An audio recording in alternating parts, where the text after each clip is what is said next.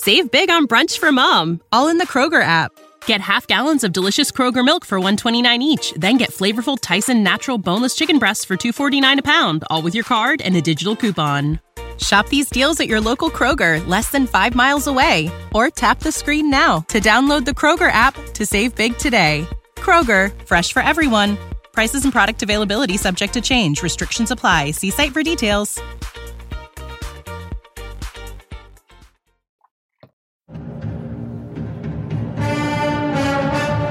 It's so easy to be average. You know it as well as I know it. It takes a little something to be special, Don. It takes a little something special to be a great player.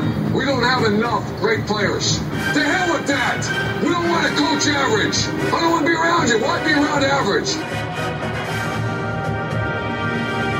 Be proud of our young people in the classroom, in the community, and most especially in 310 days in Ann Arbor, Michigan, on the football field. Three things. Number one, the team that hits the hardest and the longest, the team that starts the fastest, and the team is too damn smart to make mistakes. If you take it to them, if you don't make mistakes, and you keep taking it to them, hell, there's no question who'll win.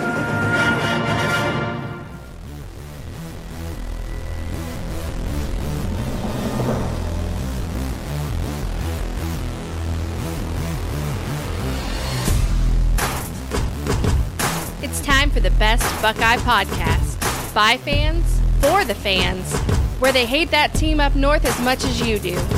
It's time for the OHIO podcast. OH! IO, and welcome back to the OHIO podcast, everybody. I am your host, Buckeye Boggs. That man over there is the wild man, Chris Wilds, and you are you, and we're thankful that you are with us this evening to preview Ohio State taking on Sparty. The Michigan State Spartans, three and six. Michigan State. Does that put any fear in your heart there, Chris Wilds? Three and six, and uh, Eric, I think that uh, that record's a actually they're they're not as good as their record. Mm. That's probably true. Although they could, did have a big win against Nebraska. So coming they're coming off a big win against Nebraska, the first since the coaching change. So little bit of momentum. We're going to talk to Spartan Dog here in a little bit from the Bacon Wire podcast. So we're going to get his perspective on the game. But first off, the OHIO podcast is brought to you by Scarlet and Game from Fansided. Go to, go over to scarletandgame.com. Type that in there in your little Google search. Read all about the Ohio State Buckeyes, both basketball and football. Open game season over Oakland.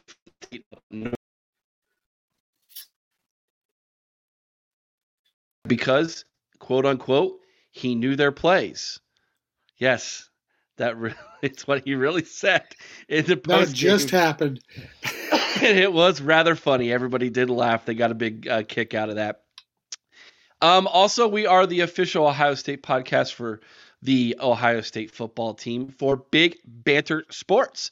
Head over to bigbantersports.com, check out ourselves and all of the other Big Ten media that you can consume in one day. There's so much going on over there, Chris, at Big Banter. You could literally spend days just listening watching all the content that is dropped by all the Big Banter Sports podcast and media members. And so a lot of good stuff going on over there at Big Banter. We definitely want you to go check that out. Hey, hey Eric.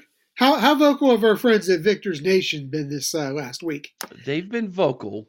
They've been awful vocal. Um, I avoid them like the plague because I know eventually we're going to have to confront them. That is going to be a wild week. It's going to be it's a just, lot of fun, Eric.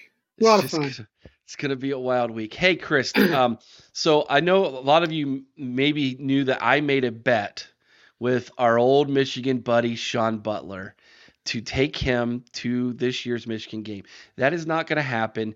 Um, I want all of you to remember Sean uh, in your thoughts. Uh, he had a car accident. And Ooh. he's not going to be able to make it to the game. He lives in Florida. He is okay, um, but but I, I just want you all to remember him. He's gone through some things.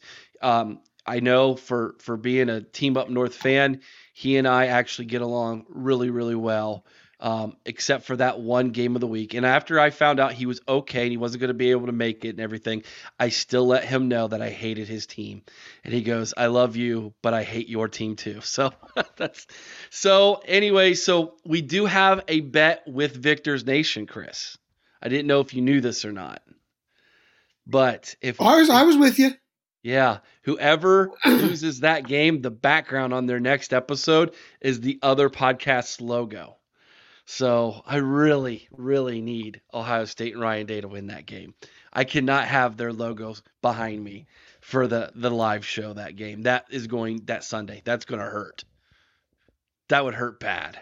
My pride would get stepped on that night. Well, let me just let me put your mind at ease, Eric, because as I'm looking through my sunglasses here, uh, I, I, can tell you I see a Buckeye victory Woo! With, with no with no Connor on the sidelines, but buddy, they just they don't have it. Well, we'll we'll see. We shall see. Well, we're going to get a little bit of preview because we take on that other team up north this week. In Sparty, Chris, let's dive into the history, history and the statistics in this uh, game this weekend. Of course, if you're unable to go to the game, you can catch it live on NBC this Saturday night at 7:30. Again, NBC 7:30 kick. Ohio State will be wearing their all gray jerseys. They've they've worn all grays before, but it was a different kind of gray. This is the kind of gray that the basketball team has too. Yeah. Uh, and I love those jersey colors. I absolutely love them. So looking forward to that. Looking at Ohio State and Sparty by the numbers. Ohio State leads the all-time series. 36 wins to 15 losses. Ohio State has won, however, the last seven in a row. Last loss to Sparty was in 2015. Gosh, I still have nightmares about that game. 17 to 14 in the rain in the horseshoe. Ugh, terrible loss that year. That was the only loss we had that year. Last meeting was in 2022. Last year, of course, Ohio State won 29 or 49 to 20 up in East Lansing.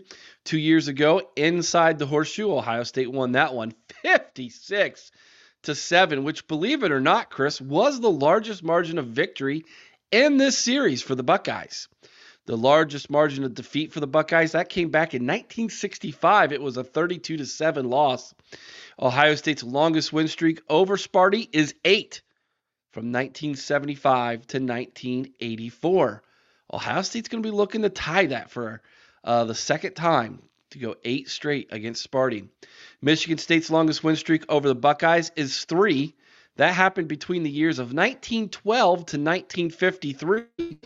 people don't know Michigan State was not an original member of the Big Ten, Chris. They were actually a farming institute for a long time. And so they weren't even a member of the Big Ten until I believe it was the 50s, if I'm not mistaken. Ryan Day's record hmm. against Sparty is 3 and 0. This will be Harlon Barnett's first time as head coach in facing Ohio State. Looking at the last 10 games these two teams have played, there you'll see the seven in a row. But notice from 2013 to 2015, Michigan State beat us two out of three times. That first one in 2013, that was in the Big Ten championship game. That was Urban's first Big Ten loss, was it not? It was. You're right, and it was, and of course he still had the streak that went on for a regular season Big Ten. Yeah. That went on for quite a while, but that was um, that was his first loss at Ohio State. Period. Yeah. Uh, 2014, of course, we went on to win the national championship. We won that one 49 to 37. The following year, we had the best roster in college football, and again, we lost that one 14 to 17. That was a nightmare night, man. I still still have nightmares of, uh, about that game, Chris. I, I I'm not gonna lie about that. But since then, other than 2016, which was a one point game, Ohio State has been dominating this series for a while now. It seems like, at, in all honesty, Chris, when this thing went over to, to the end of Urban Meyer's tenure and then went over to Ryan Day, everything changed. Ryan Day has had no trouble with Michigan State. Mel Tucker didn't matter. He's dominated this series for the last three, four years. And even the one game he wasn't head coach. Old Larry Johnson stepped in up Yep. there in East Lansing, got his one victory as a head coach. Larry Johnson's one and zero as an Ohio State head coach. Don't don't don't you forget about that. Perfect record. And, and I'll never forget that because that was probably the best game outside of the JTT and the Penn State uh, game there a few years ago. Probably the best defensive line game I may have ever seen. Just because, if I'm not mistaken, that's the one where uh, was it Haskell Garrett got the pick six. Haskell the rascal, baby. Yeah, that defensive line just came up so big for him in that game. That was just a great, great game.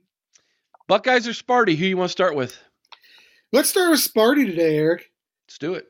All right. Well, the Michigan State Spartans offense comes in with an anemic 319.1 yards per game of offense. That's good for 111th in college football.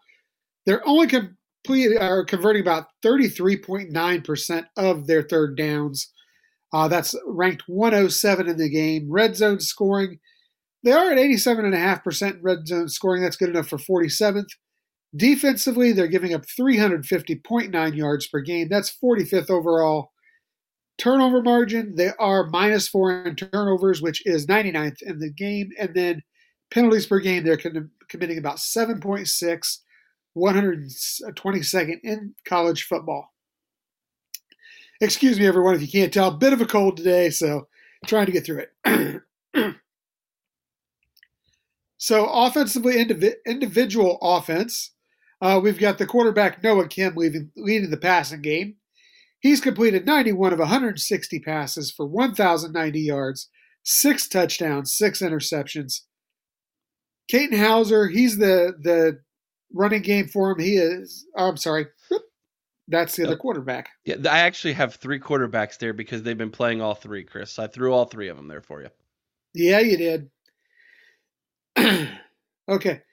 We also have quarterback Katin Houser, 64 of 109 passing for 674 yards, three touchdowns, two interceptions. And Sam Leavitt, 15 of 23, 139, two touchdowns, two interceptions. Leading the rushing charge is Nathan Carter. He's a got 156 carries, 659 yards, and four touchdowns. And then the receiving game is all about Montorie Foster Jr., 33 catches, 436 yards, and two touchdowns. Defensively, well, they come in with Cal Haladay, the linebacker. He's got 65 tackles to lead the team. Can I just say this about Cal Haladay, Chris, while you get yourself a, a cough and drink there? Um, uh, because I, I know how you feel right now. That's this was me last weekend. Uh, Cal Haladay is by far the best football player on this roster, hands down. Oh, yeah. and he's probably if, if if they have anybody else, I'll be shocked. He's the one guy on this roster who I think currently is an NFL talent. Oh, absolutely. And I think at the beginning of the year, we predicted him to be one of the better linebackers in, in the Big Ten. And I don't think he's Mhm. disappointed. Uh, you know, like you said, the one bright spot on a really bad team. Aaron Brule, he leads the, the team in sacks with four. Jaden Mangham, let me tell you, four interceptions.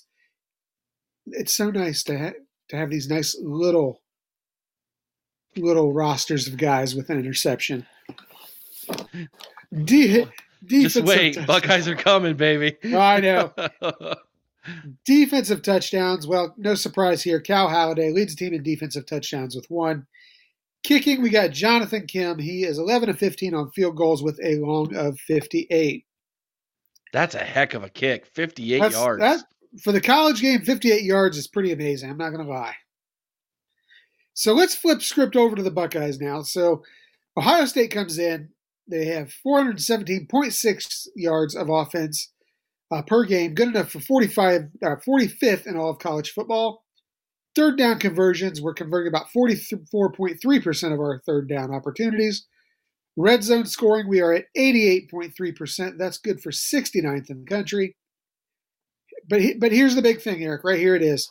Total defense, 271 yards per game. That's good enough for fifth in the country. Turnover margin, we are minus one, which is 72nd. And penalties per game, 6.3, which is 84th in the country. Now, individual statistics, of course, Kyle McCord, he is our quarterback. He leads the team in passing at 167 of 257 for 2,352 yards, 17 touchdowns versus four interceptions. You know, the stat line is not bad, Eric. It's you know, not. We, we, we, tend to get on Kyle, but that's a pretty good stat line overall. It it, it is.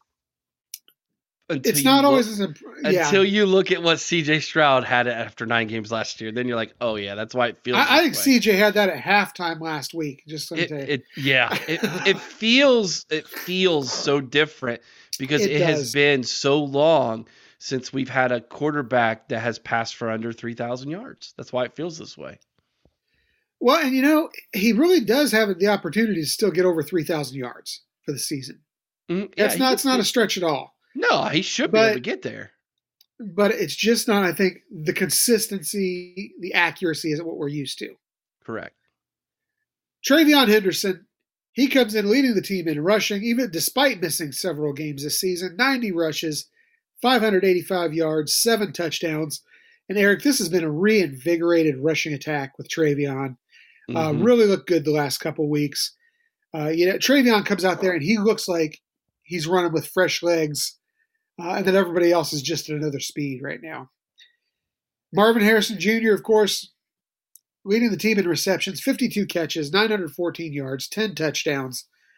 Just what what can you say about Marvin Harrison? I mean, really, just the best player in college football. Defensively, Tommy Two Thumbs leads the way with tackles, 73 on the year.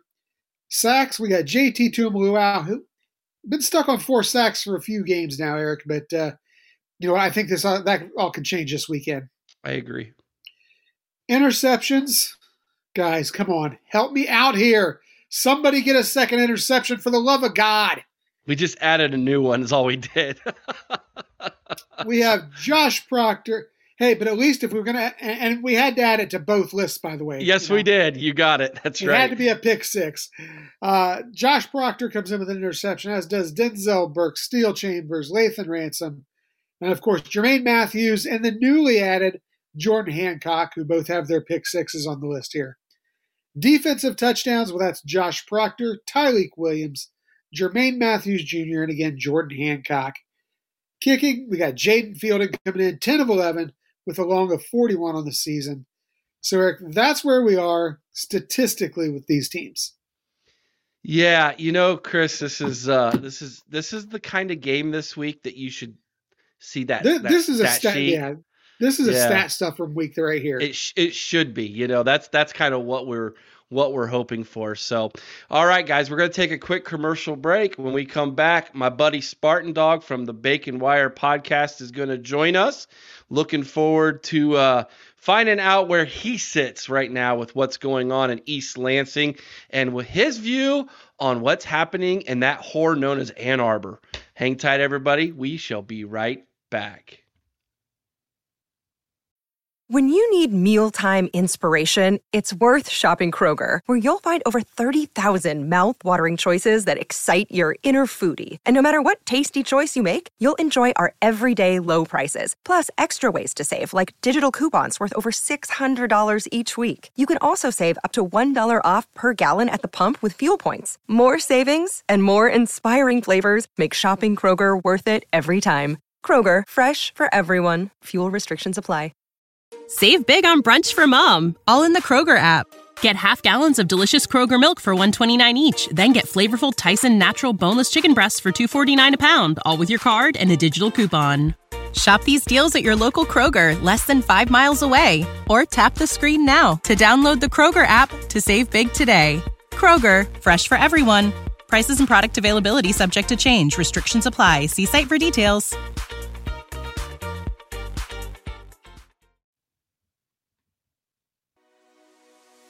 The OHIO podcast is brought to you by Mastermind. Mastermind specializes in 360 degree high definition mobile video mapping, GIS integration, and traffic safety studies. Mastermind cares about traffic safety and keeping you safe on the roadway. Visit Mastermind at onlinemastermind.com. And we are back, and we are now joined by my friend Spartan Dog from the Bacon Wire podcast, a MSU sports podcast. My friend, How are you doing this evening? Eric, good to talk to you. Good to talk to you, brother. Uh, Chris, this is the first time we're going to be on. Yeah, be on a pod together. So pleasure to meet you, sir.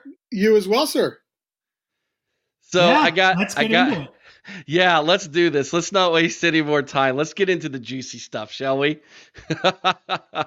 I want to know from you what your view is right now with everything that is going on in Ann Arbor with sign stealing and I I this has just been Spartan Dog in my mind one of the craziest stories I have ever seen.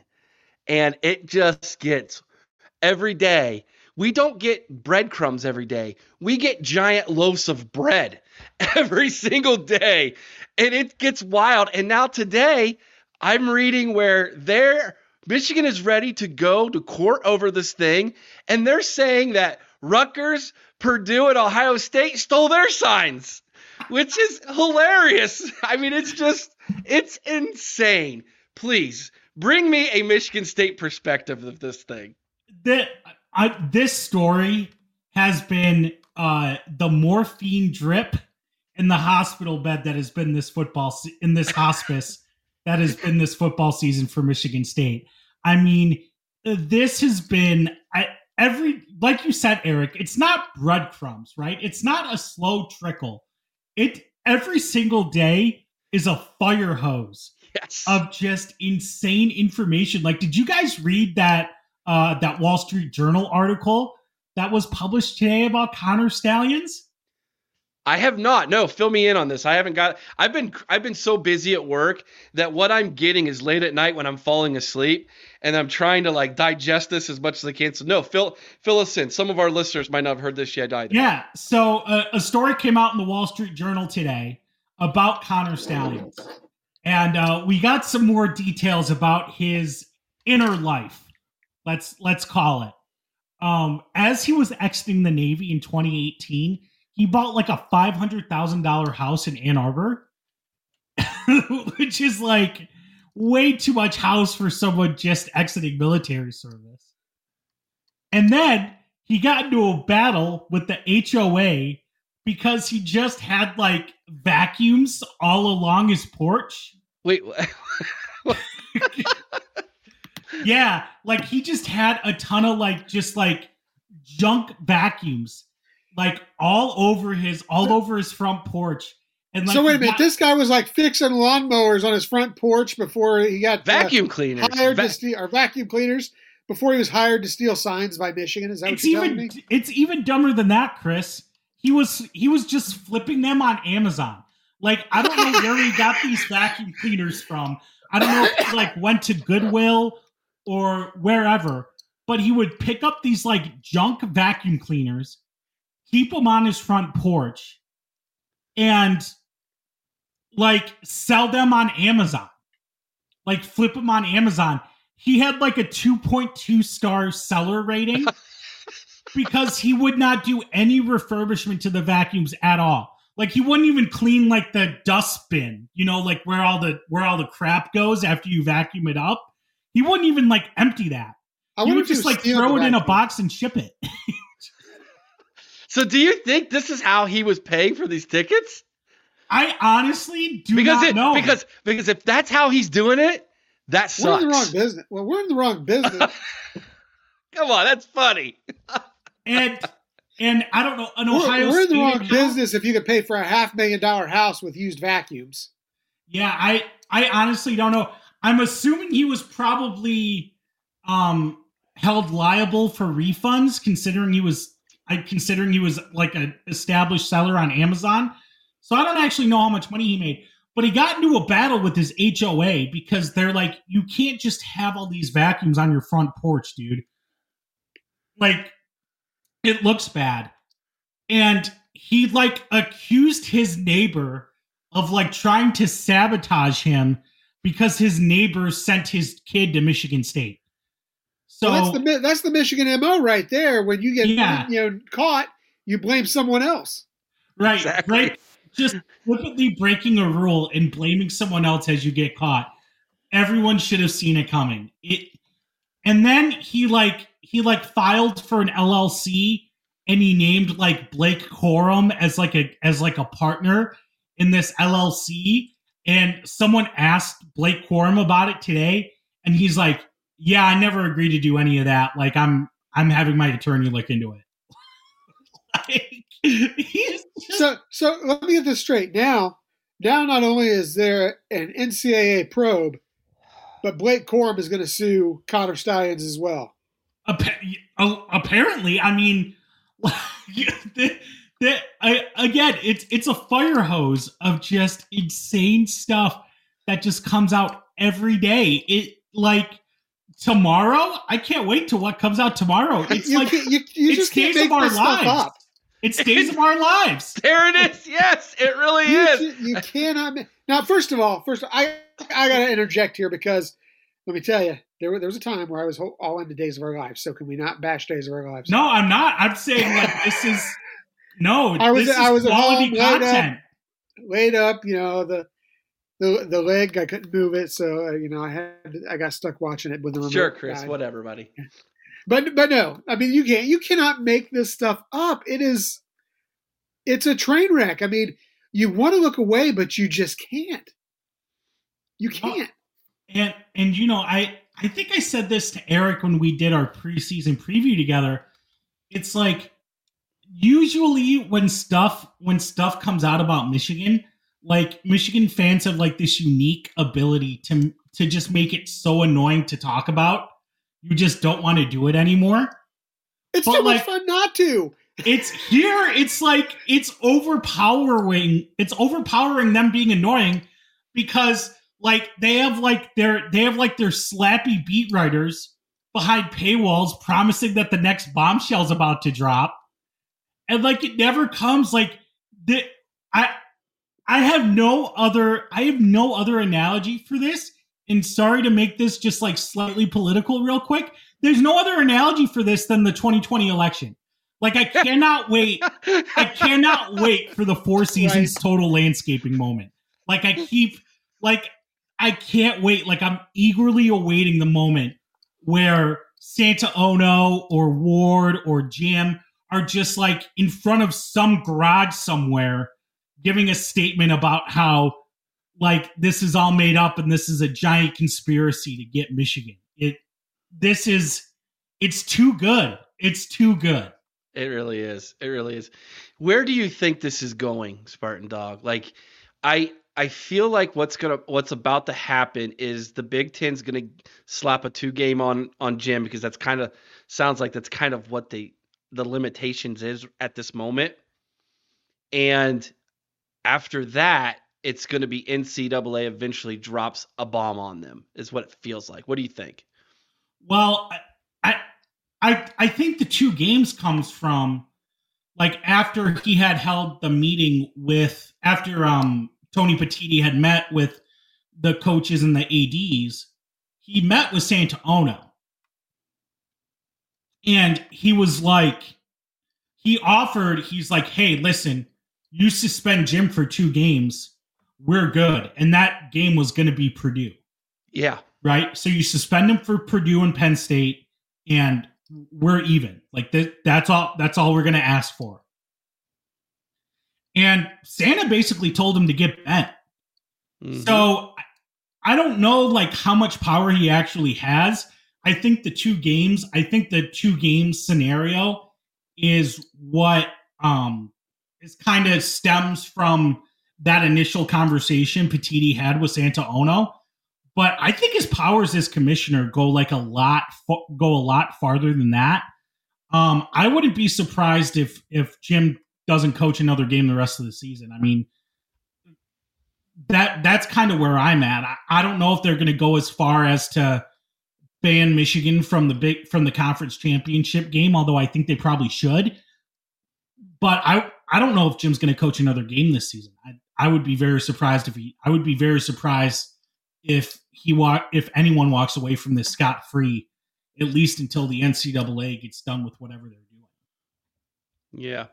So, I mean, we could go on for on all night on this. Well, I mean, can, can I touch I- on one thing here real quick, Eric? yeah, go for it. Sorry. No, just you talked about the two games being the extent.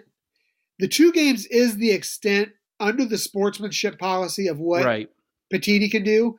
However, if the other university presidents agree that this is a major infraction, they can step in and extend the penalty.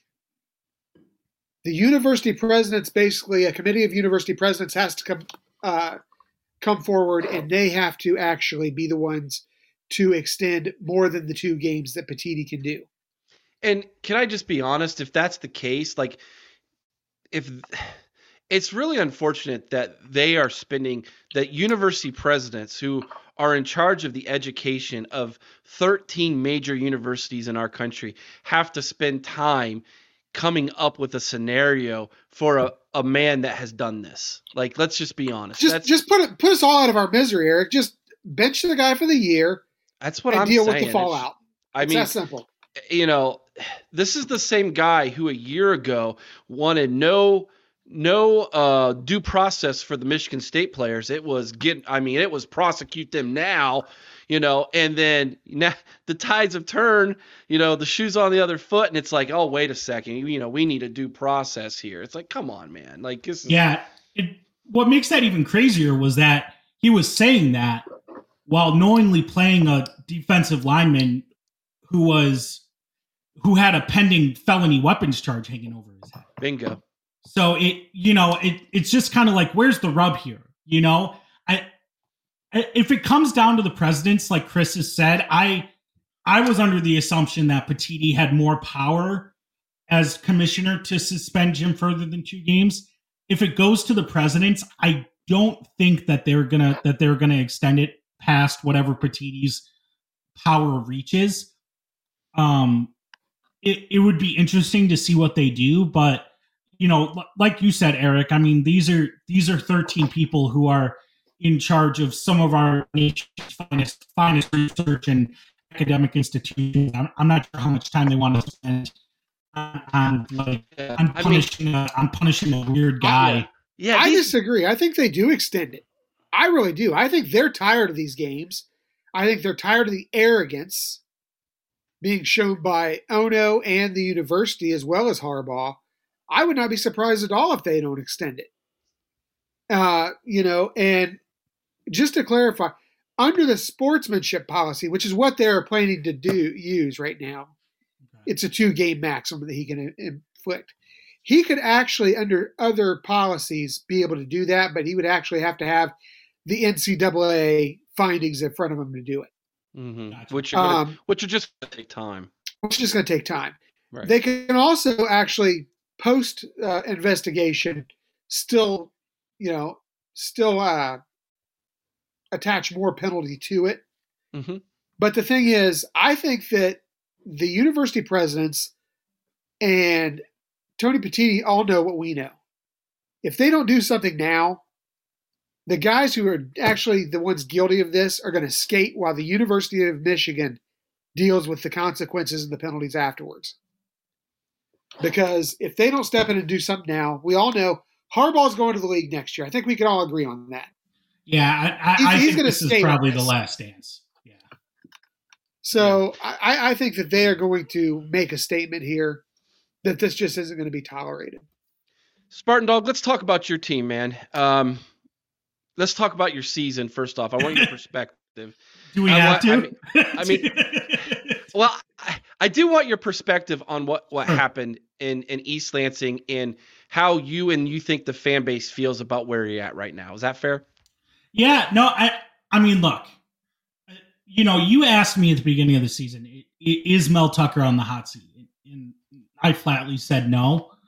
Um, you know, I to be honest, if if Tucker if this if this never happened, this this this story had never broken, they had found they had found a way to kind of smother it in the crib and you know it, the story was never published. They were able to catch and kill it whatever whatever whatever athletic departments do to to obfuscate negative publicity. Um i don't really see the season going much differently now like in hindsight. Um, it, it's pretty clear based on on Mel Tucker's actions post the publishing of the USA Today story um, that he had no intentions of coaching major college football again after this.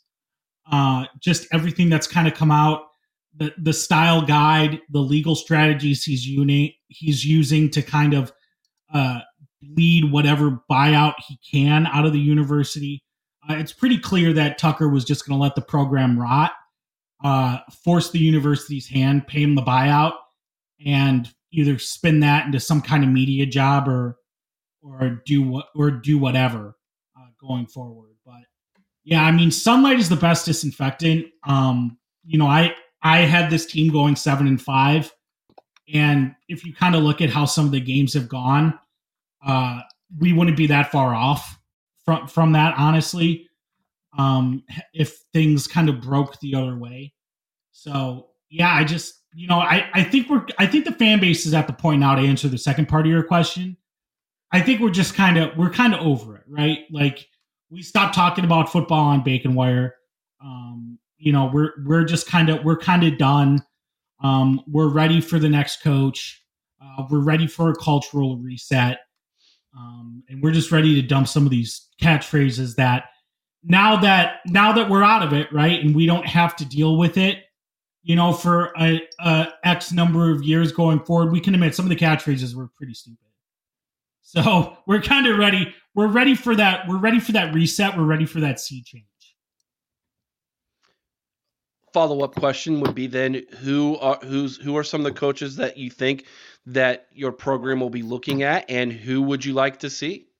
So uh, David Harns of Spartans Illustrated uh, did a list of four candidates he knows they've done background they've done background on and have sent requests for interviews um, into. Uh, I believe those candidates were Lance Leipold, the head coach at Kansas, uh, Mike Elko, head coach at Duke, um, Jonathan Smith, the head coach at Oregon State, and uh, Jake Dickert, the head coach at Washington State. Um, you know, those four guys are the ones that we know they have they have looked at and are planning on interviewing. And if you notice, the common theme amongst all those candidates they're they're current head coaches, right? So that's the direction they're probably going to go in. Whether they go with one of those four, or there's another candidate out there. Um, Jedd Fisch is kind of kind of popped up on the radar, the head coach at Arizona, uh, based on some of based on his performance. Um, you know, I I think the time for a hotshot coordinator, you know, like a Sean Lewis type. Um, I know he was kind of he was kind of in the race a little earlier. Um, I, I think that you know there's there's still a lot of unknowns at Michigan State, right? I don't know if a lot of people outside of Michigan State know this. We have an interim president right now. We don't have a permanent president, so we have to appoint a president. Um, that president is going to make decisions on on her executive on their executive cabinet. Um, you know, Alan Haller being part of that executive cabinet as a vice president and director of athletics um, his future is up in the air right now. Um, so I, I think they kind and just based on some of the chaos that's happening is going to happen once the season ends and the portal opens. I do think they want want a steady hand, someone who who's done this, who has been a head coach, who knows how to organize, who knows how to organize a uh, a system and and kind of get a culture in place. Um, so those are the four guys they we know they've been looking at. So let me ask real quick because I know what our our thoughts are on this, but I got to ask the Urban Meyer room. um, look, here here here's here's my thing. Okay, I, I think the moral argument against Urban Meyer, and I I've been steadfast on this. The moral argument against Urban Meyer is is a losing one uh, you know, college football is is a deeply immoral sport uh, filled with snake oil salesmen and abusers and just psychopaths, right? Even the best people are just unhinged psychopaths to want to dedicate their lives to wrangling a hundred teenagers for for 12 months a year. I mean, so the moral argument's a losing one. The the case for Urban is he's a winner. Everywhere he's gone, he he's a winner. Uh, he'll be an immediate recruiting boon. He, he's well connected. He can bring in top guys. Um, the case against him is, you know, he hasn't coached in he hasn't coached in five years, college football. He hasn't recruited. He hasn't been a primary recruiter on a guy in in almost eight years, and you're almost certainly going to have to do that at least for the first couple. Um, he hates losing, and he's going to have to do a little bit of that starting out. And and you know he's in he's in poor health. I mean, his heart sucks, and Shelley does not want him to coach again. Shelley is very adamant. Shelley didn't want him to take the Ohio State job, but you know he had a little leeway there because you know it's it's Ohio State, it's the alma mater, right? It's it's Ohio State. He's from Ohio. He can't not coach Ohio State. And you know the Jacksonville thing was like it's the pinnacle of the profession. You need to let him coach Jacksonville. Saying like, okay, now I'm going to go coach Michigan State. That's a harder sell, and I think that's I think we're kind of seeing that. Well, I don't think you I don't think you do too well at recruiting kickers, but other than that, you know. Yeah, well, you you know we have Jonathan Kim. He hit a 58 yarder. Yes, uh, he did against Iowa. He's he's got a year left, so all we got to do is kind of all we got to do is enact social distancing for Urban and Jonathan Kim, and, and we'll be and we'll be okay. I think if if if if those chips do fall. oh gosh. All right, we there is a game this Saturday between our two programs, believe it or not. Um, who's your quarterback? So, yes. So here's the thing. All uh, of them. if Sam, if Sam, if Sam Leavitt, the the true freshman, if he plays another snap, he burns his red shirt. So, I imagine that there's conversations that are ongoing between uh, Harlon Barnett and, and Sam and probably Sam's parents about about his future plans, right? Um, if I were if I were in Sam Leavitt's position, right? I, I'm a kid who came across the country. The guy who recruited me isn't going to be here in in a month. Um, I don't know if I would. I don't know if I would bring a red shirt. Then again, I I didn't grow up a Michigan State fan. I knew very little. I've never stepped foot in East Lansing before I took my campus tour. And you know, it, oh, East Lansing is a very a very easy place to fall in love with. Um, Michigan State's an, an awesome campus, so maybe he's just maybe on the other side he's just like whoever the next coach is. I'm going to stick around. I want to compete. I want to compete for the starting job. You know, I want to stay in East Lansing. I love it here. I'm not sure what the conversations are like. Um, if I had to, you know, if I had to guess, they're probably going to roll with Katin Houser. Um, to to start out at least, you know, once things kind of once things go downhill, and I'm assuming that'll be like pretty fast. Um, it'll be interesting to see who the next quarterback out is. I think I think if we see Noah Kim again, I think that'll be I think that'll kind of be a sign of where of where Sam Leavitt's head is at in terms of in terms of staying at Michigan State past this year.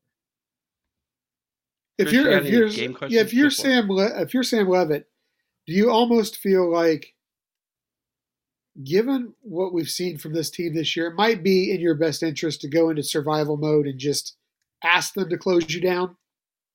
Yeah, no, I, I mean, like you know, if if I'm Sam Leavitt, I I say I'm done. Yeah, I would say I mean, keep your options open. Right. I, that doesn't mean that doesn't mean you're entering the portal. That doesn't mean you're leaving Michigan State. It just means that, hey, like, I want to keep that extra year, right? Based on, you know, it's a small sample size from Sam Leavitt, right? And, it, but based on what I've seen, I don't know if he's going to need an entire four. Year. I don't know if he's going to need that extra year in order to right. in order to get to that next level. So maybe maybe the guy's just a maybe that guy's just a hardcore competitor and is just like screw it, I want to play. Right? Why would I why would I join this team if I'm not going to play?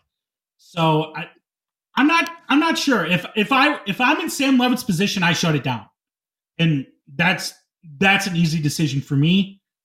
But I'm not Sam Leavitt, so I, I'm not sure what he's going to do. I I'm assuming Katin's probably going to start, but I you know whether or not Levitt comes in, whether they do like this two this two and one thing that they did against Nebraska last week, or if it's like cleanup duties after after Ohio State pulls away. I, am not really sure what's going to happen on Saturday, to be honest. I, am assuming Katin's going to start. After that, it's kind of it's it's unknown. So Nathan Carter, T- tell us a little bit about Nathan Carter because he is, you know, he is the offense right now. oh no, absolutely. Nathan Carter is awesome. I mean, he is a guy. He sees the field very, very well. Um, he kind of reminds me a little bit of um of a Madre London type. You know, a guy who who is really, really good in between the tackles, can hit holes.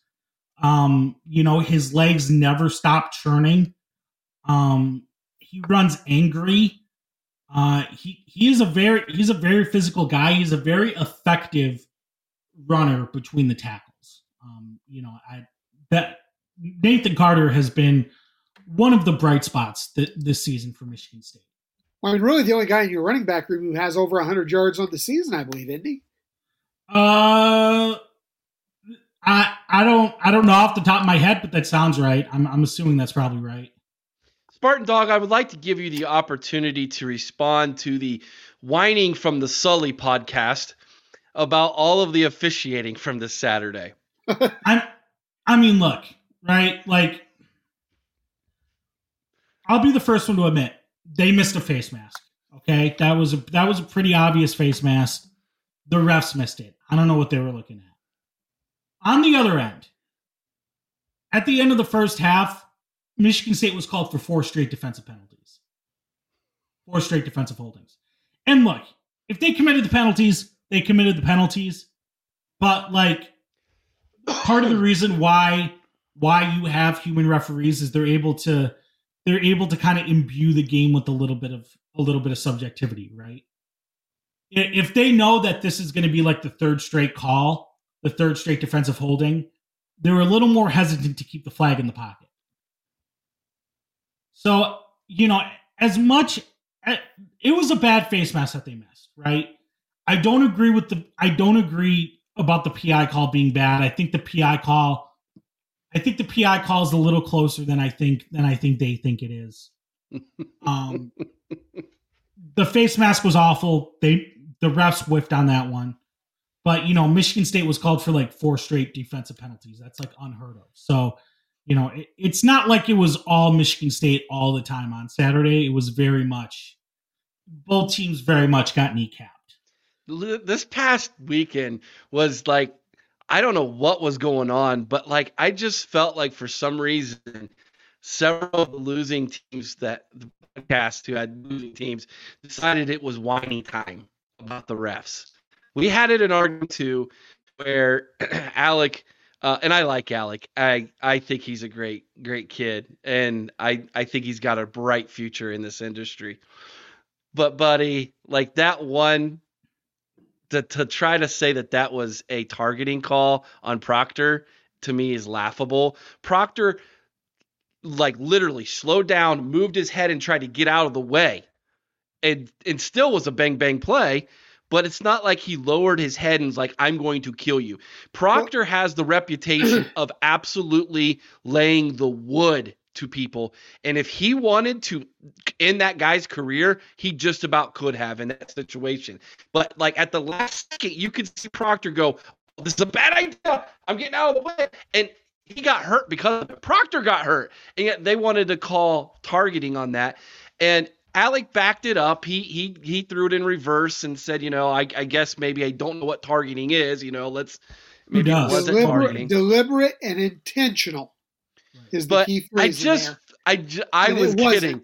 I was just getting a crack out of the Sullys, man. They were going nuts, and I'm like, man, give Spartan Dog the day, boys. Like, I know. He, he's had three wins all year, guys. Come on. the officiating did. It sucked last weekend. There, there's no it good. sucks describe- every week. It's but it was really bad week. last week. I mean, come on, we we as Ohio State fans can, can, can actually come out and say our left tackle false starts on every play. It- he literally does. He literally Like, still false if you starts on watch every play. if you watch the game this week, Spartan his, Dog, his his back leg will move on it. He, he takes that first step back early on every play. So every he's jo- he's Jawan tailoring it, is what. Oh, all the time. I mean, he's just, he's and it's so bad that the refs are like, we can't call, like you said, like we can't call false start every single play, guys. Uh, Simmons is most uh, penalized player was the most penalized player in college football last year, And I And we see just- why. and we decide to pull him out of the transfer portal, throw him at left tackle. What do you think's going to happen, right? He's the most he's the most penalized guy on our team, but he has lowered his penalties in half. Did you know that, Chris? Yeah, I did. he's had he had twice more penalties last year at this point of the year, and it's like wow. They were calling all those false starts out there. Anyways, The, that I just thought that was funny. Spartan Dog, what, what's what's the score going to be this weekend? Like, do you guys have any shot at all in your mind? No, um, no. I, it's just like you know, I, I don't know. I wasn't expecting them to win another game this season. So Hey, you know, last weekend it was you know house money. Um, score, Jesus. Um, I don't think it's going to be forty nine nothing. okay, Um, I have a couple things to discuss with you guys just from my perspective. sure. A- after this, score wise, I'll probably go like 42 7. Okay, I think maybe like a garbage time touchdown or or maybe, you know, you got maybe there's like a little bit of a punch in the mouth thing, but Mhm. yeah, I, I yeah, it's not it's not gonna be particularly close. I'm excited. We're scoring 40 points this week, Eric. I, hey, Spartan Dog, I don't have a scoring that many. I don't either. so so here's what I wanted here's what I wanted to to ask, right? Like so from from the outside, right? And I think that's one of this is the coolest thing about about this podcast network is is we get all the perspectives, right? Hmm From the outside looking in, right? As someone who does not follow Ohio State like a, on a week to week basis. th- There appears to be um there appears to be a, a scenario where um you guys are just waiting for the other shoe to drop with Kyle McCord. I feel like you guys like you guys are 8-0 um no game, you know, the the only game that has really been in doubt is the Notre Dame game and Notre Dame's a damn good team. Right? So there's really no shame in in in that. But I just, you know, from the outside looking in, I feel like there's a lot of like, okay, when when is the wheels gonna when are the wheels gonna fall off? Is that is that accurate? I wouldn't disagree with it. I think a lot of there's a lot of I don't know if I'd say we're waiting for the other shoe to drop. I just think there's still a lot of questions. Um, now we we've well documented it on our podcast here that Kyle McCord is not a mechanically sound quarterback. He does have a tendency to throw a lot off his back foot. He does have a tendency to carry the ball too low. He does have a tendency to make poor choices. He doesn't look well or doesn't look off his receivers well. Uh, mechanically, he is not the ideal quarterback. But I think we are just, and I'm starting to become. A few weeks ago, I actually said this in a private conversation we were having while watching one of the games. I, I've come to the accept the fact that Kyle McCord is, when he's at his best, a good quarterback. He's not going to be a great quarterback. I don't see him as great. However, you look back and Cardale Jones had a great run, but he was not a great quarterback overall. Craig, Cra- I he did, was not I- a gr- he had a great run, Eric, but he was not a great quarterback. You know what? He had a receiver he couldn't outthrow. Uh, you you go back to 2002. Craig Krenzel was not a great quarterback. He was incredibly intelligent. He had He more guts gutsy. than more guts than ability. But you know what? They both had good defenses. They both got the job done. So what they you're did enough to win, and I think that's what we're seeing with Kyle McCord right now. what what you're seeing from the outside Spartan Dog, is a a quarterback who um, Ryan Day is trying to teach him how to be a game manager. Okay. And that is not something we are used to under a Ryan Day offense. This is very reminiscent of Jim Tressel ball. Defense, we're going to win with defense, and offense just put the defense in good and good position to win the game. And we aren't used to that as fans since Urban Meyer took over and since Ryan Day was became you know the play caller. And Ryan Day is is developing a quarterback who, in all honesty, is several steps behind the last several quarterbacks we had. And so it's it's a, a frustration for the fan base. We're spoiled, but, Eric. Oh it's yeah, yeah, absolutely. We're spoiled. The older fans will tell you this was norm for us. This is a this is a normal Ohio State quarterback. The and and and the last few weeks you've seen Ohio State play more like Ohio State used to. We're going to run the football. We're going to dictate the the time of possession. We're going to control the line of scrimmage, and we're going to manage the game. And we happen to have a hell of a wide receiver who you can't guard. So that's kind of the the playbook. But to answer your question, there is a lot of fear that yes, we are going to get into a game where we have to rely on him to win us the game again. And I don't think Notre Dame 2.0 would happen again.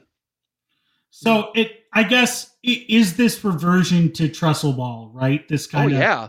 pound the rock. We're gonna we're gonna ram it down your throat. You know, you're gonna get you're gonna get like six first downs the entire game. Your your punter your punter's leg's gonna fall off. Um, mm-hmm. is that do you guys think a response to to how Michigan is kind of no um, it, to the rise of Michigan, or do you think it's just like no, how the cards it, have fallen and yes, and how and like how the quarterback room shaped out? Yeah, so we, the court, yeah, you nailed it. It's how the quarterback room shaped out. So yeah. so there was a very real possibility that CJ Stroud was going to come back. He had a he had an NIL deal on the table for four million dollars to stay and he said, I, I, that's a lot, and I really want to, but I can't." And you, I don't know if you saw, but his off week, couple weeks ago, against Maryland, Maryland, he was in the shoe. And you know how players are when they come back. Hey, I'm back. Sign a few autographs, wave, and then and then they leave before halftime. They're like out.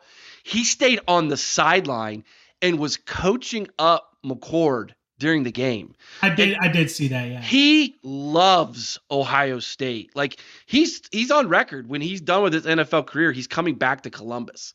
It's his home. And he wants to be a coach at Ohio State. Like that's how much he loves Ohio State. But what I'm getting at is just there's this there's this belief that Ohio State is is the offense under Ryan Day is just this well-oiled machine. And we tried to warn everybody we on our podcast. This is going to look and feel more like 2002 than it is 2014. It's just that's the reality reality of this roster. And it wasn't out of the fact that um, Ryan Day I, I really believe the way he had it set up that CJ was going to be back again, but CJ ended up being the quarterback one year early. And then Quinn Ewers left, and that set everything awry because Quinn Ewers came out early, and that kind of, you know, screwed the pooch for how we had it. It did. It affected our quarterback recruiting.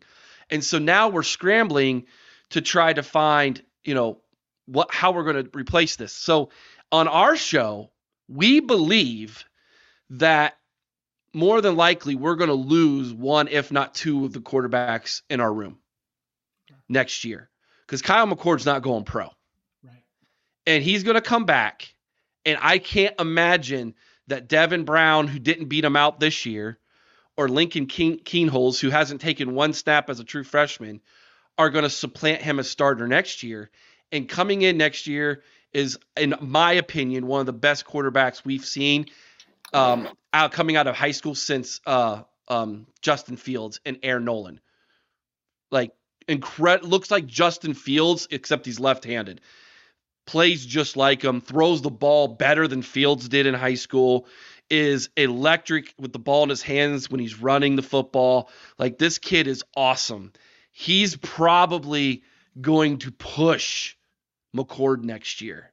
But what I think the plan is, is McCord will be the starter next year and then go pro, hopefully. He improves enough. And then Air Noland is the backup next year, and then he's the starter after that. That's the plan, which means there's probably going to be two quarterbacks hit the transfer portal, and Devin Brown and Lincoln Kienholz. So, hope that answers your question. It does, yeah, no, absolutely. You got anything else, brother? Yeah, so um, you know, I I think that um one of the knocks against against Ohio State a little bit has has been the defense, and I think the defense is is much much improved this year. I mean, you know, you JT Tuimoloau has been just a, a, game wrecker. I mean, he's yeah. been insane, and I butchered that last name. I know. Yeah, I you did. Chris, I saw Chris start to giggle, and I was Tui like, Maluau. Tuimoloau. Okay, yeah. And so, it, I mean, he's just been an absolute like game wrecker. Just he's always in the backfield. He's got a nose for the ball. Um, the secondary is much more physical. Yeah. Um, you know, it, Jim Knowles, it, is he here long term, or do you think he's going to get a? Do you think he's going to get a couple interviews in, okay. the, in this you, next carousel? You brought up a scenario. I'm going to run this by you. If you guys were to happen to snag Duke's head coach, yeah, I think he goes to Duke. That's where he's originally from. Okay, I could Wait, see be, that. Before he was the defensive coordinator at Oklahoma State. Oklahoma State. He was the defensive coordinator at Duke for like four or five years when they were really good there in the ACC, and then he left. Yeah. They took a dip, and now they're back again. Like I think Duke would go after him. He's an East Coast guy. Uh, Cornell. He was a head coach at Cornell. He graduated from Cornell. He's a Philly dude. So you know Duke, North Carolina, but Duke's kind of like that Ivy education type of high right. level. Yeah, they're they're they're like the step below the Ivies. Yeah. Yeah. So there's a possibility he would leave for that job. I think he would he couldn't pass that up. But does he leave def- the def- as a defensive coordinator from Ohio State to go to like Temple? No, he wouldn't do that. Ohio State made him a two million dollar defensive coordinator. So are you going to leave a two million defensive coordinator job for a what a two and a half three million dollar head coaching job at a school where it's not like that level? I don't think he would. Um, but I could see him doing the Duke thing. That scares me a little bit. Well, I'll tell you, Duke would actually be a very desirable job at this point. If you look at the the overall condition of the ACC, uh, you know, Clemson's down. I, I think we we've talked about it before. We broke don't, Clemson. Don't tell don't tell Kennedy that after last week. we oh, we we broke Clemson, and they haven't been right since. Hey, buy uh, stock in them. Dabo says now's the time to buy stock. Yeah, yeah. Well, Dabo that, also ranked us number eleventh before we whooped his butt. He said but, that. Uh, he said that at. uh You know, I'm pretty sure the same thing was said by Enron execs in like 2002. I'm good. I'm good. I'm good yeah, you know, but the Clemson's down. Miami gets a bunch of press every year, but really they're not a great team. I mean, right now is the time to go in as a football coach at a program like Duke, which has had moderate success.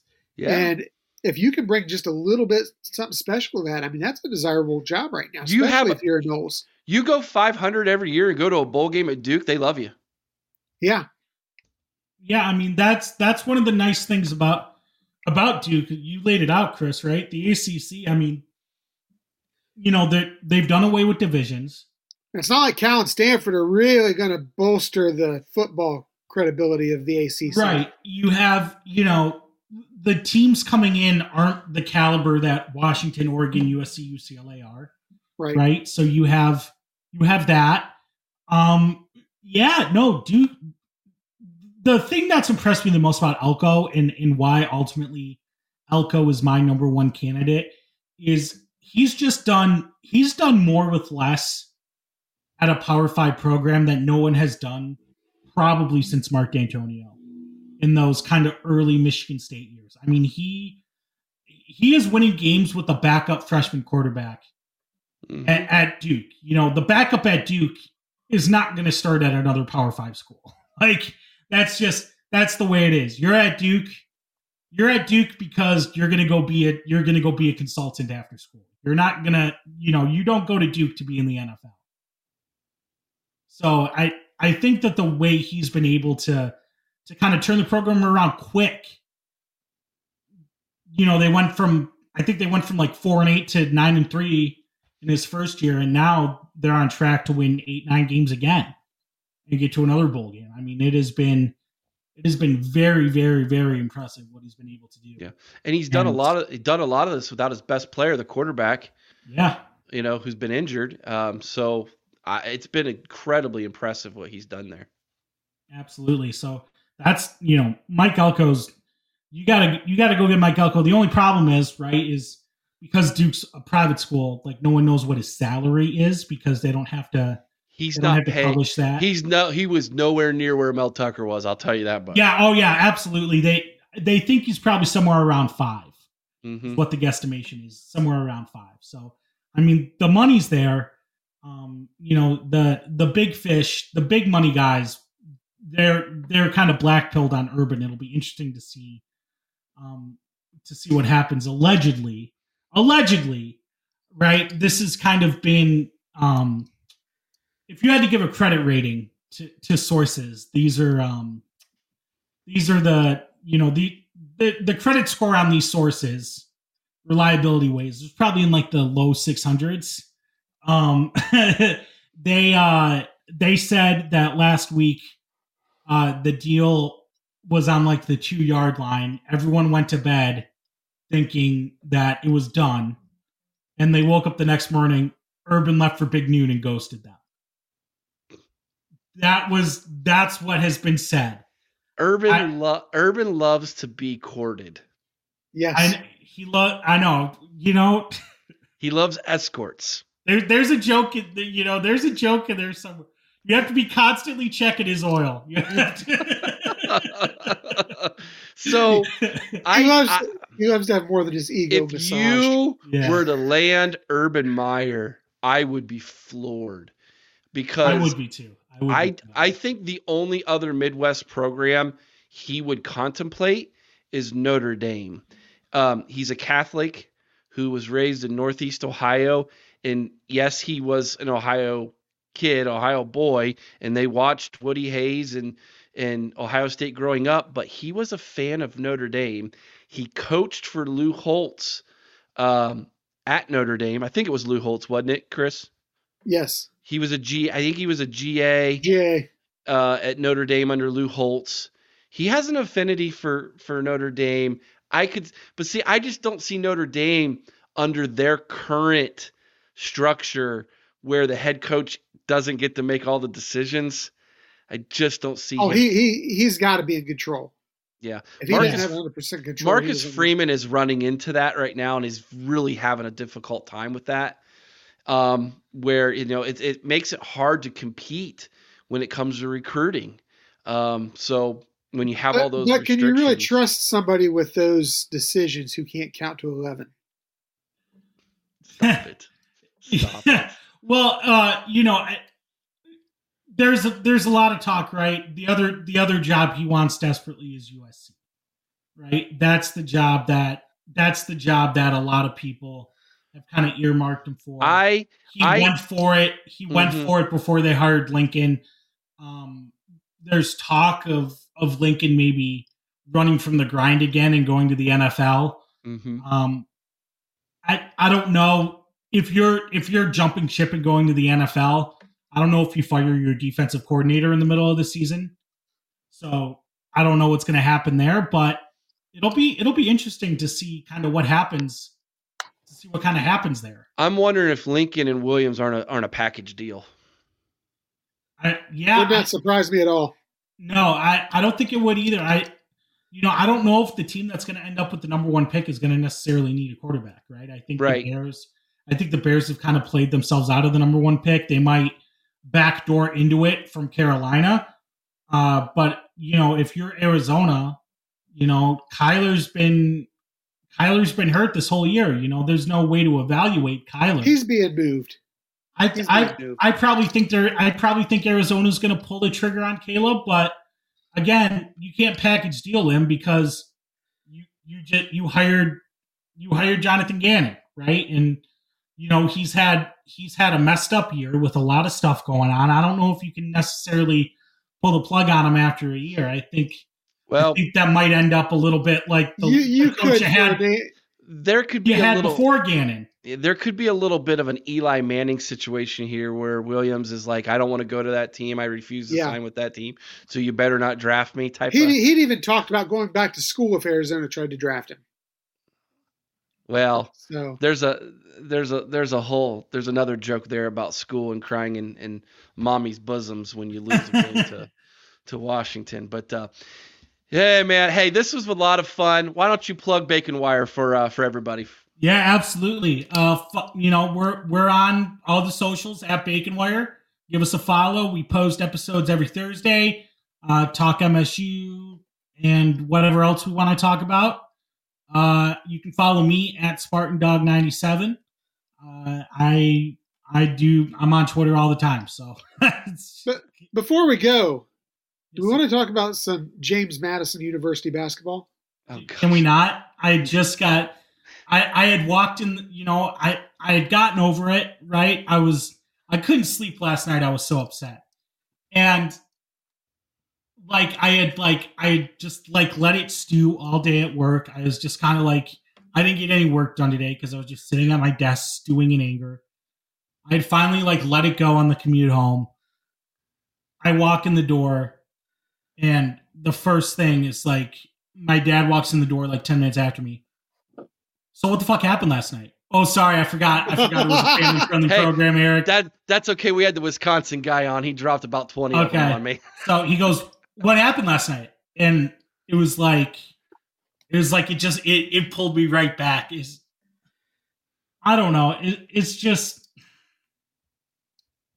Izzo's gonna Izzo. I don't know. It's it's just we'll see what happens. Um, you know, beat Duke on Wednesday and see and see how I feel then. But right now the vibes aren't good. I was looking at flights to Phoenix. Have not booked them yet. Glad I didn't. I don't know. You know, everyone says college basketball, long season, long season, but I'm a big believer in when someone shows you who you are, believe them. And this is not a team built for. This is not a team that's going to go to Phoenix as they're currently constructed. There needs to be a lot of growth. In fact, Hey, I, I just had to take the shot because, as an Ohio State fan, this may be the one shot I get to take Wait, a when, when wait. it comes to basketball this year. So, I don't know. Holman's. You guys got a good squad over there in the Oh, shot. you know, gosh. shout, So, shout we might out have a- views from the shot. dude, hey, we might have a good squad, but he. I don't know He- that that podcast will have me on because I will literally just. He I is will- the John Cooper of basketball. I I've I've lost complete confidence in the Holtmann. He does not know how to coach an offense. I don't he's a great defensive coach, but we run the most stagnant, unimaginable, lazy offense I have ever watched in my entire life. It is and I've I'm done with it. I'm just so done with it. I don't think he knows how to run a flex offense he doesn't know how to run a zone offense. It's literally just dribble, dribble, dribble, hero ball, set a high screen, pick and roll, Chuck and and then throw it up. That's our offense in a nutshell, right there. That's what we do. It's terrible. we, we, it- it's so bad we've turned to hockey. we have Chris and I are more Ohio State hockey fans now than we are basketball fans. college hockey's college hockey's a lot of fun. It's a College blast. hockey is a lot of fun. Going to college, I, I loved going to MSU games. They were kind of down when I was there, so I didn't, you know, it, it was it was pretty it was pretty bad vibes. But yeah, I mean, Coach Hale's got the boys rocking on there. They're getting after. it. So yeah, they just beat Ohio State. Hockey's a lot, a lot, a lot of fun. It is. Hey, so here's the deal. on our way out, I want you to know we go to one away game as a podcast every year. This year we went to Purdue. Next year we're coming to East Lansing. We're coming to uh, Ohio State, Michigan State, and East Lansing. It's gonna. It should be beautiful weather. It's like at the beginning of the year too. Yeah, I think it's. I think it's still in September. So. It's so you're gonna have to come, man. We're gonna make it. We're gonna make it happen. We're gonna tailgate. All right. All right, I'll book it. I'll tell. I'll tell the boys. We'll. Uh. We'll. We'll get something together. That sounds awesome. It'll be a lot of fun. We'll make that our fun uh, our fun getaway as a podcast next year. Spartan Dog, everybody, go check him out. Bacon Wire. You're gonna definitely want to do that. Appreciate you coming on, man. Yeah, no problem. Thank you guys for having me. Appreciate it. Take care. All right, everybody, we are back. Thank, thank you to Spartan Dog for coming on and being our special guest this week as we previewed Ohio State and Michigan State. Looking forward to that game this weekend. Chris, it's going to be under the lights, the last night game, primetime game for Ohio State at home this season. Uh, we might have a primetime game, obviously, in bowl season, or if we're blessed enough to go be a part of the Big Ten championship game in Indianapolis, Indiana. Got the special jerseys on, the all grays. You looking forward to Yeah. that? Yeah. Yeah. I mean, I'll you've tell- sold a lot of them, I- haven't you? We have, and, and I love the all grays. Don't get me wrong, I love the all grays. Uh, I don't, I don't get as good a feel about it as I do about the blackout jerseys. I love the blackout jerseys; those are still my favorites. Well, blackout at night makes sense, doesn't it? Yeah, like it you does. know. Um, but I tell you, I love it. but you know back- what doesn't make sense? A night game at Ohio State in November. yes, it does. Who cares about that crap? Gene Smith can go suck an egg, dude. If a high school, if Ohio high school kids can play night games in November in, in the high school playoffs, I'm pretty sure Ohio State can play one too. Do you know what I want? I want another November uh, uh, night game, and I want it to be USC or UCLA. There you go. What now? What would Now, happen? that's home field advantage right Just there. wait until the first round of the playoffs sometime, and Ohio State gets to host one at the shoe in December. Give us. Bama. How Give us about that? I mean, my Get one of gosh. these SEC schools up here to play at night. So looking forward to that. Uh, we got that to look forward to. Like I said, um, I I can't wait to see these jerseys. I love it when the uh, the men's basketball team wear their all grays. They look like pretty much the same look. It's Yeah. more of a silver look, match the helmets and everything. Not that dark gray they had a couple years ago. So really looking forward to that look. Might be interesting though if Michigan State wears all white. What a contrast that would be. You know, gray to white. I don't know how that's going to look on television, but uh, we'll They'll see. be It is- blood stained red by the end of the game. there Yeah, you yeah. go. There you go. Uh, it'll be interesting. It is on NBC 7:30. Don't want to miss it. Uh, Spartan Dog had a score of 42 to seven. Chris, we're about to give ours, but just a reminder: put your prediction for this score down in the comment section of this video here on YouTube. And if you're listening to our the audio version of this, please give us a thumbs up and a five star review first off. Then head over to YouTube, give us a like, thumbs up there, and subscribe to our YouTube channel if you haven't already.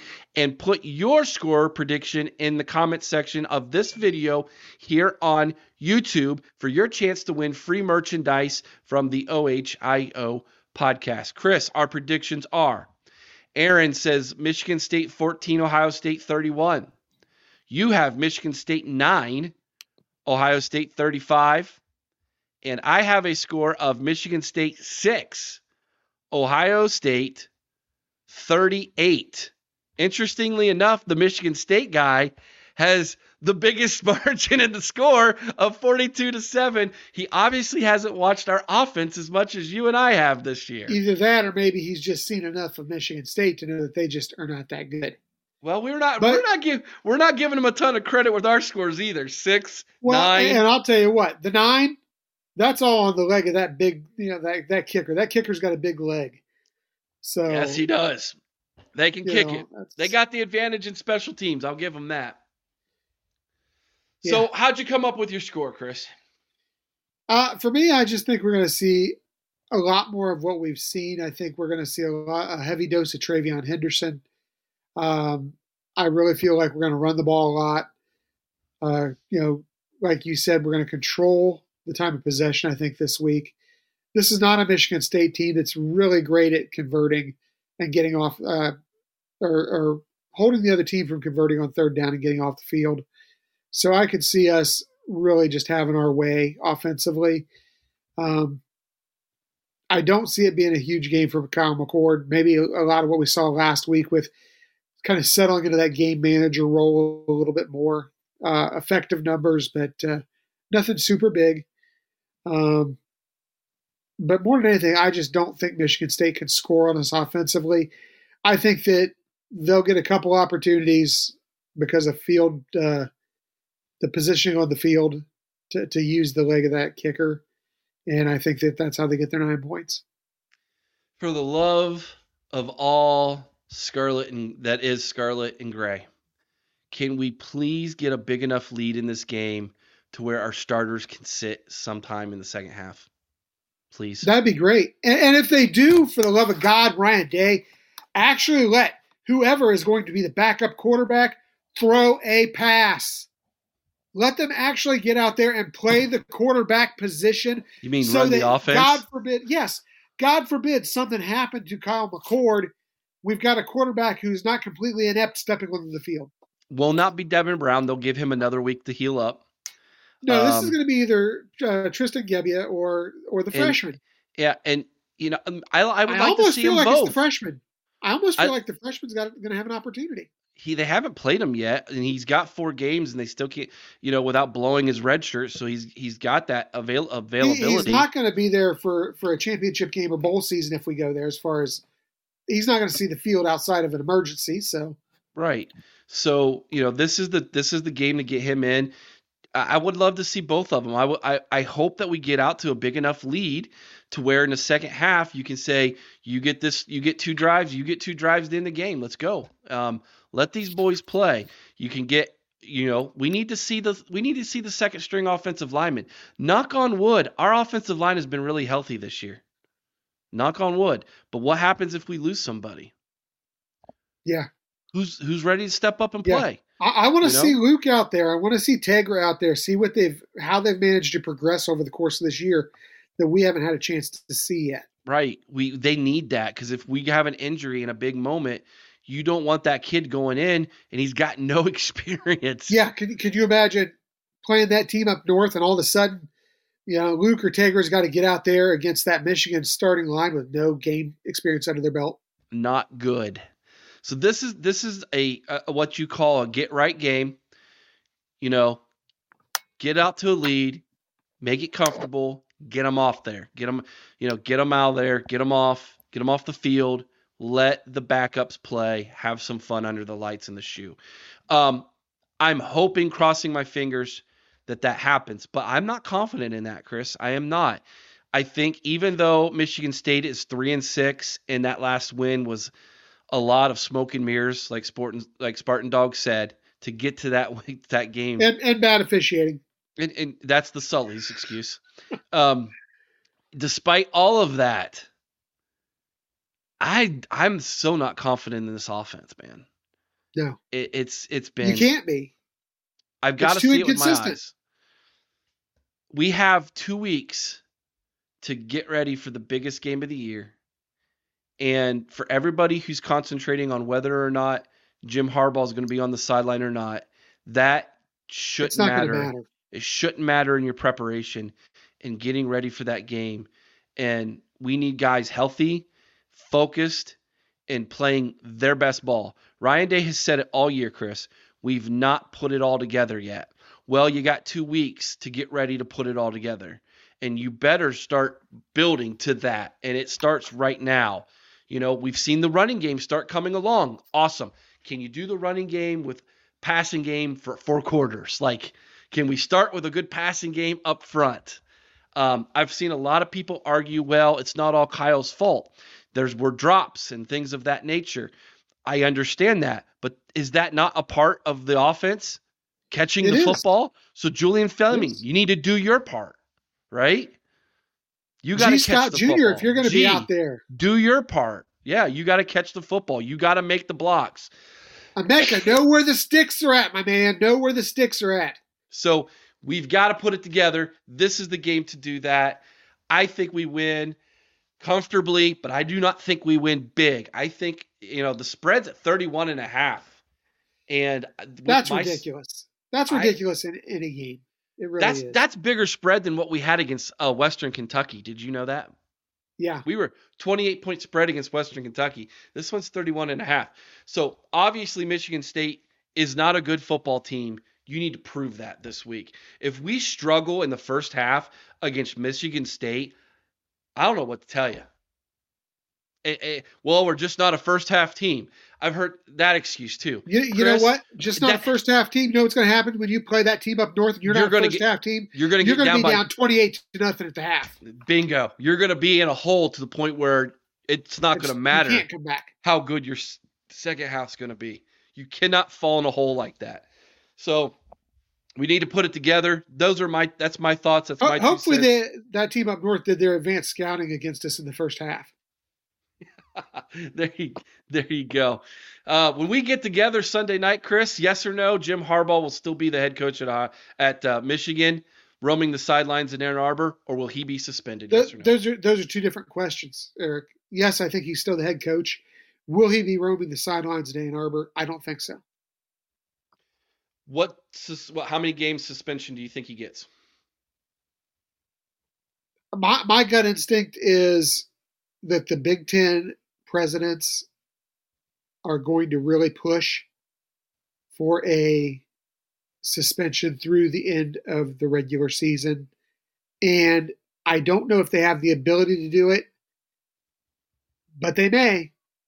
They may push to have Michigan excluded from the Big Ten championship game.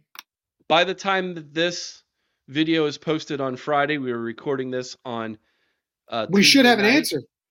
We will find out if Chris is Nostradamus or Nostrodamus. So we will find out if he is right or wrong. My feeling is he gets two games. He will be back for the Ohio State game. That's my feeling. Um, and it will come down probably tomorrow, which is Wednesday or Thursday. And he will not be available for the Penn State game. And Penn State upsets the team from Ann Arbor. I, I will say this I think Ryan Day wants Jim Harbaugh on the sideline. Oh, I, I think so too. I think that Ryan Day needs Jim Harbaugh on the side. He needs to prove it to himself, I think, at this point, as well as the fans.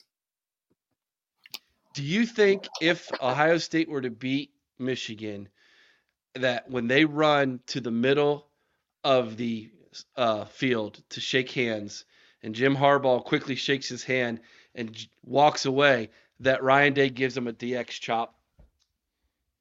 Dude, I would pay to see that. I would I would literally get my car, drive to that stench hole that is Ann Arbor, buy an overpriced ticket, and sit among a hundred thousand screaming idiots just to see that. hey, because please like, share, subscribe all of those things. Really do appreciate it. If you're listening to the audio version, again, please give us a five star review. We really do appreciate it. We will be back live Sunday night, 8 o'clock Eastern on YouTube, Facebook, Rumble. Make sure to check that out. Uh, be kind to one another. IO Summons OH. Sing Carmen, Ohio with all your heart. Till next time. OH. IO. Go Bucks. You know how to book flights and hotels. All you're missing is a tool to plan the travel experiences you'll have once you arrive. That's why you need Viator. Book guided tours, excursions, and more in one place. There are over 300,000 travel experiences to choose from, so you can find something for everyone. And Viator offers free cancellation and 24 7 customer support for worry free travel. Download the Viator app now and use code Viator10 for 10% off your first booking in the app. Find travel experiences for you. Do more with Viator.